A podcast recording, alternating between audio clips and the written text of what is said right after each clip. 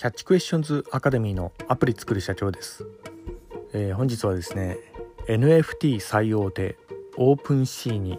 出品してみたというようなところでお話の方させていただきたいと思います、えー、まあの NFT 今バブルな、えー、ところでもありまして、えー、このプラットフォームはですねやっぱあの一回こう体験してみたいなというような思いもあり、まあのまあ、自作デジタルアートなんですけどね、えー、それちょっとオープンシーンに出品してみましたんでそれについてのお話の方させていただきたいと思います、え、私のこちらの番組の方ではですね自作アプリを世界で売るための戦略というようなところでマーケティングに関するお話などをさせていただいたりしております。主に YouTube の方で配信させていただいておりまして YouTube の方はですね iPhone アプリの作り方ラズベリーパイによるリモートサーバーの構築方法仮想通貨のマイニングなどちょっと専門的なお話などもさせていただいております、えそういったお話がお好みというような方いらっしゃいましたら YouTube の説明欄ですね、えそちらに番組リスト別に URL 貼ってありますのでこちらからもぜひよろしくお願いいたします。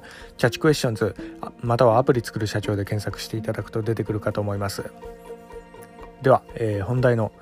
NFT 最大手 OpenSea に出品してみたというようなところなんですが、まあ、の OpenSea はですねあのまあ肌感覚的に言うとですね eBay とインスタをこう足して2で割ったようなそんなような感覚もあるんですけどね。でそのお金のやり取りが仮想通貨みたいなそんなような感じなとこもあるんですけど、まあ、とにかくこの何でも売れるみたいなそんなようなところがあってですね、えー、とりあえずなんですけどあの私のね、えー、猫の写真を4枚ほどちょっと出品してみたところでもあるんですね、まあ、これあの売れるか売れないかは別として、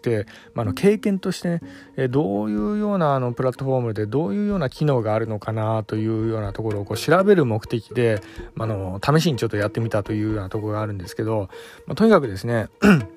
まあこれってある意味なんかね SNS のようなそんなような感じもするんですよね。やってみると分かるんですけど、まあ、とにかくなんかあの自分の写真のギャラリーを作って、えー、そこにこう写真をこう並べてでそれをこう自分であの仮想どの仮想通貨でどれぐらいの価格にするかとか設定するわけなんですけど、まあのインスタ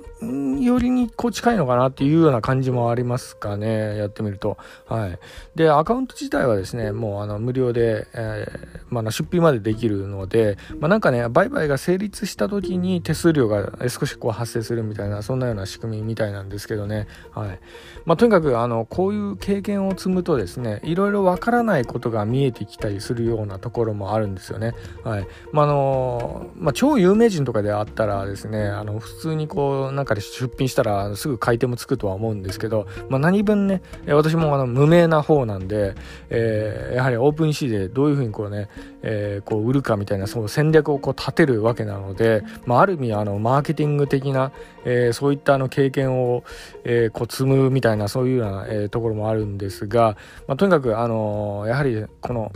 えー、仮想通貨の、えー、仮想通貨の NFT の市場ではやっぱりその画像とかそういったものがデジタルアートがですよね、えー、いかにこう世界に一つしかないような、えー、その一点物であるっていうのをこう伝えていくっていうのが結構大事だったりするんですよね。やはりあのその辺に転がってるようなスクリーンショットをただね、えー、このオープンシーンにこうアップロードしてるっていうわけではなく、え自分でこう創作して作ったもの、えそこら辺のこの画像なんですっていうのをいかにこう見せるかがやっぱポイントになってくるんですよね。有名であったら、まあ、ネームバリューがあるんでね、え、超有名人がこれあの NFT ですってなんかねあの宣言したんであったらそれはもうあのそこら辺のあのえー、なんかね、えー、まあ、そこら辺の Google とかに落ちてるスクリーンショットとか上げたとしても、まあ、かなり高値がつきそうな、そんなような感じがありますけど、やっぱ無名な人が、えー、こういったあのデジタルアートで作品を上げるには、えそれなりの、その、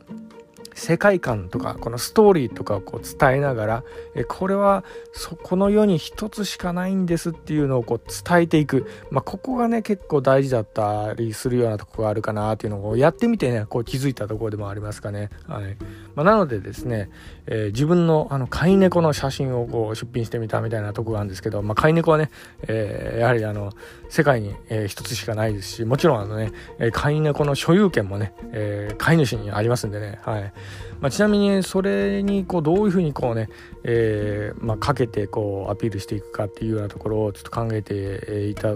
まあ、時にこのストーリーをちょっと考える上でなんですけど実はですね私の猫ねあのアレルギー持ちであの首根っこをこうすごいかきむしってしまうような癖があってですね、まあ、時にねもうあのはげってしまうぐらいもうあの時に流血沙汰になるぐらいまでかきむしっちゃうようなあのそういうようなとこがあって。でそれもあってですねうちの猫はあの実はあの首の周りにね、えハンドメイドのあのスカーフをこう巻いていて。で、まあ、もちろんあの獣医さんにこう相談して、まあ、こういうのをやってもいいんじゃないですかみたいな感じでちょっとやってるんですけど、えそのねスカーフがですねあの実はあの手作りのものなんですね、まあ、あのこのように1点しかないようなものなんですね。でこの辺をこうかけるといいかなというようなところで結構ねあの私の妻がねあの結構あの写真好きなところもあってそのスカーフを首に巻いた猫をですね結構あの写真撮って、えー、アルバムにこう試したっていうようなとこがあって、まあ、その辺をですねあのちょっと拝借して、まあ、その写真ちょっと使ってあげてみようかなっていうような感じで4枚ほどね、えー、まああのいい感じの写真をちょっと上げてみました。まあ、あの、私のデザインとはちょっとね、えー、違う形のものなんで、あのー、まあ少しね、あのー、私のイメージあの持たれてる方は結構あんまデザインセンスないやつかなっていう思われてるしまってるようなとこあるかもしれないですけど、まあ、どちらかというと今回挙げたのはあの、えー、妻のね、えー、その写真のセンスみたいないうようなところもあるんで、まあ、この辺はちょっとご了承いただければというようなとこがあるんですけど、まあ、とにかく もう私のね